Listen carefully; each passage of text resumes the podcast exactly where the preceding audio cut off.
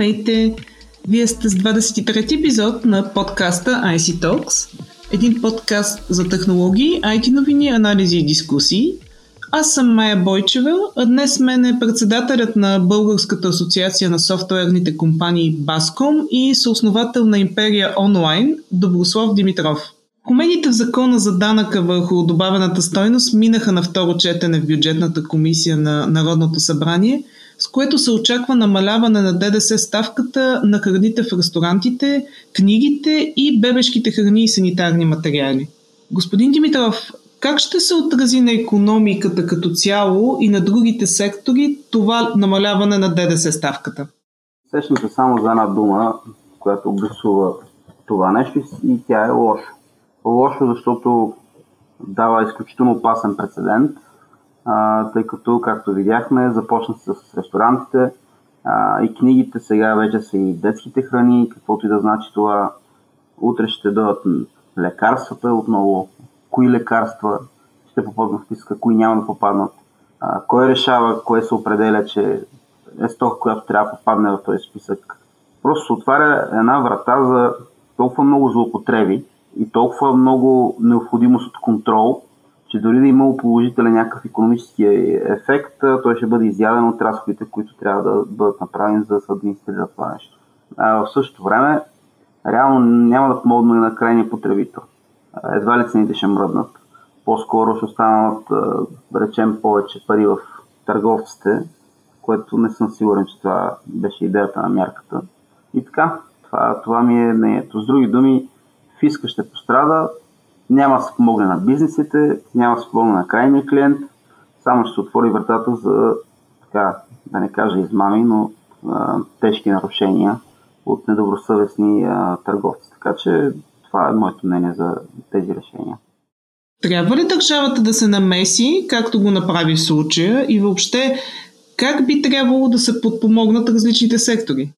Държавата трябва да се намеси. Въпросът е, че трябва да прецени как да се намеси да се върна на ДДС от вчера. В крайна сметка в последния момент оттеглиха изискването хората се осигуряват на минимално 800 лева, което означава, че отново ще бъдат осигурявани на минималната работа заплата или нещо от този сорт, което сменят в последния момент нещата, които бяха заявени, че станат. Държавата трябва да помага, но не трябва да помага чрез мерки, които да кажа, лишават държавата от приходи а в време няма да стигнат от най-нуждаещите. Бих дал пример за добра помощ би било на държавно ниво да бъде решено, че ще има мораториум върху заеми, да се отложат плащането на заеми, било то ипотечни, било то фирмени заеми, тъй като в момента, когато бизнесите не функционират, а хората нямат заплати, а пък банката иска да си иска нейното, тогава могат да истински фалират много бизнеси, както чисто хора, образно казвам това е за мен посоката, в която бизнеса, държавата трябва да помага на, на бизнеса. раздаването от пари на калпак не мисля, че кой знае каква помощ. и отново има огромна опасност да попадне в хората, които най-малко имат нужда от нея. Добре, а от каква помощ има нужда софтуерната индустрия? Вие сте председател на Баском. Софтуерната индустрия няма нужда от помощ. разбира се, ние имаме своето, за своите затруднения някои от компаниите смалиха своите екипи или пък редуцираха заплати, но аз твърдо смятам, че на софтуерната индустрия не бива да се помага. Това, което, това за което ние се бориме, да, ни, да, да не ни се пречи. Да не, да не, да не хрумна някой да вдигне 90-то, примерно, защото е намалено за други сектори. А, да въведе прогресивен данък, защото от някъде трябва да се компенсират намалените данъци от другата страна. Да не въведе увеличение на максималния осигурителен доход, тъй като това ни касае, от малкото индустрии, които ги касае не минималният доход, а максималния. Това са неща, които се върват в пространството в момента и истински може да, да убие нашия сектор. А аз смятам, че той е един от малкото сектори, които, а, на които държавата може да разчита да се изправи на крака а, економиката. А, така че да не се случи така, че а, бизнеса, който може да изправи България другата и по-другата и още по-другата година, да бъде убит тази година в името да бъде хванат, хванат бюджет на, бюджетни дефицит или някаква иллюзорна помощ за някои от секторите. секторите, които най-истински имат нужда от помощ, разбира се, това са хотелите по курортите, тъй като тази година най-вероятно сезон няма да има, а те си имат своите огромни, огромни задължения. Така че тази посока трябва да бъдат усилията, но не към не усилия към намаляване на ДДС, тъй като ако не ти дадат клиенти, ДДС-то е нула да го направят, пак ще се тая, тъй като ти нямаш оборот, от който да речем да се възползваш от по-низкото ДДС. Пак казвам, за мен помощите трябва да са в съвсем друга посока. Те трябва да дадат възможност просто тази пауза, която в момента ще се случи от близо една година а, за тези бизнеси, те да успеят да, да, да изкарат до, до следващия сезон. Понеже споменахте прогресивния данък, през определен период от време се повдига тази тема за премахване на плоския данък. Каква е вашата позиция? Твърдо против. Този данък се е доказал през годините, че всяка година приходите на държавата от данък върху доходите расте. Всяка година, откакто е въведен. В момента, в който се въведе прогресивен данък, ще удари директно средната класа на България.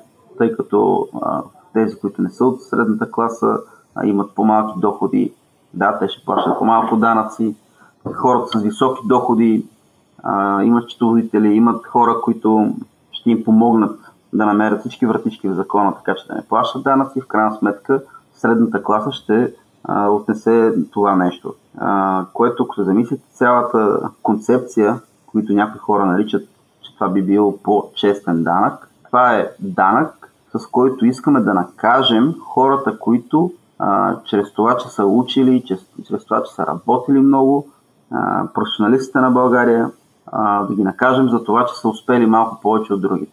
Така че за мен всички тези данъци, които удрят средната класа, са директно могат да бъдат наречени а, данък успех. А каква според вас е причината през определен период от време да се повдига отново и отново темата? Защото е популистка. А от а, ляво БСП казват, трябва да богатите трябва да плащат повече, че да има за бедните. Замислите, това е изключително глупаво послание, тъй като богатите вече плащат повече, зато за това се нарича процент. Който има по-високи доходи, 10% ще бъдат върху високите му доходи. Ако имаш 1000 лева доход, ще платиш 100 лева данък. Ако имаш 10 000 лева доход, ще платиш 1000 лева данък. С други думи, 10 пъти повече. А, мисля, че това е достатъчно пъти в повече. Ако накажем нашите хора с, ако този да изкарва 10 000, а, му вземем 30 или 40%, тъй като дете се вика на него широко около врата, ами, той ще търси доста по, да кажа, изобретателни начини това да не се случи. От дясната страна, там дори не съм сигурен защо се повдига тази тема. А, по-скоро го правят като контрапункт, може би, на, на БСП, нали, да, да, да, да останат по-назад. Имайте предвид, че в цяла Европа сме им трънат в очите, тъй като извън нас, Румъния, Ирландия, не съм сигурен за прибалтийските държави, всички останали държави в Европа са с прогресивен данък. Съответно, ние сме много по-конкурентни за спечелване на привличане на инвестиции в България и те, ако могат, ще ни премахнат едно от малкото предимства, които имаме пред тях. Баском излезе с позиция относно намаляването на ДДС ставката при определени сектори. Какво ще предприемете от тук нататък, след като вече тези промени са в ход? Ами за сега, тъй като малко или много си остават една вратичка от правителството, че това е временна мярка, а не постоянна политика, а, да речем предвид пандемията и а, така нататък, може да останем неразбрани, затова ние казваме, че сме принципно против, но ако е временна, да речем, че можем да, да я приемем. Но това, което ще предприемем, ние вече сме и започнали, е усилено да, информираме обществото за вредността на, на тази стъпка.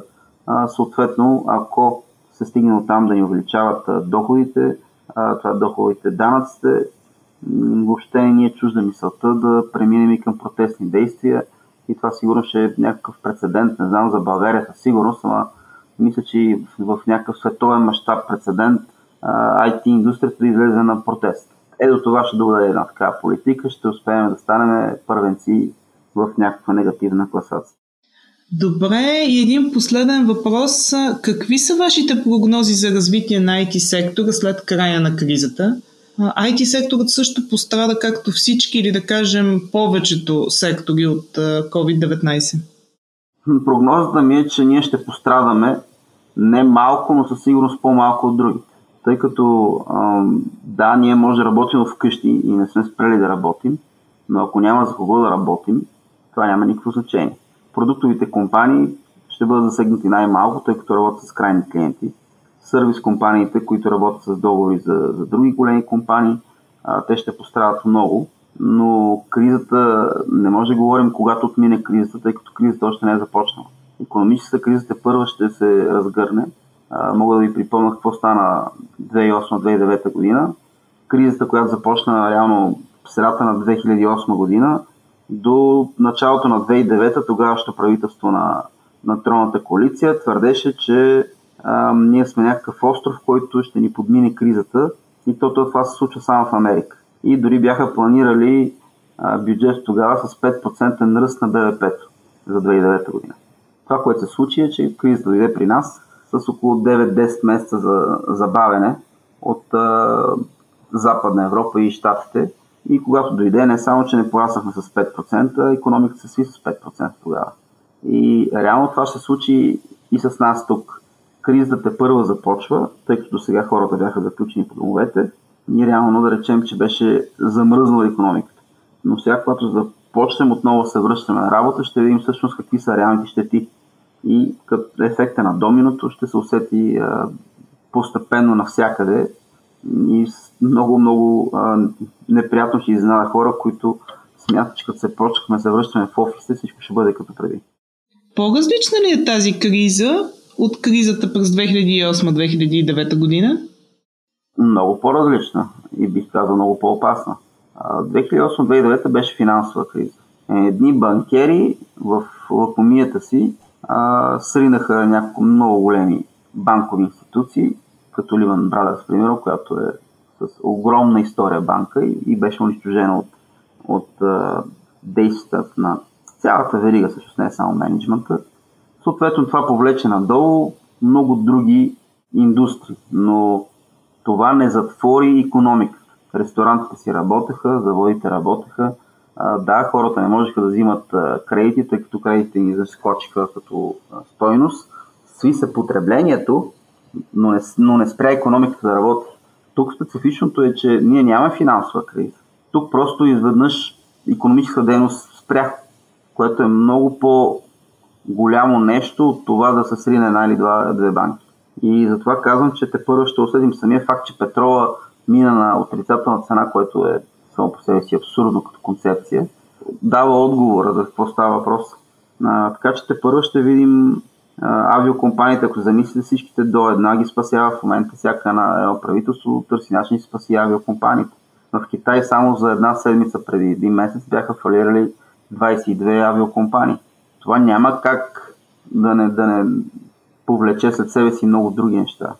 А, така че тази криза, за съжаление, ще бъде по-голяма от а, 2008 година, 2009 година и е съвсем, и е съвсем различна като, ситуация. Реално, освен, че и двете се наричат криза, и двете ще свият економиката, буквално нямат нищо общо двете. Какво ще се случи, те първо ще видим. Благодаря ви, господин Димитров, че бяхте гост на IC Talks, а вие, слушателите, очаквайте новия ни епизод. До скоро!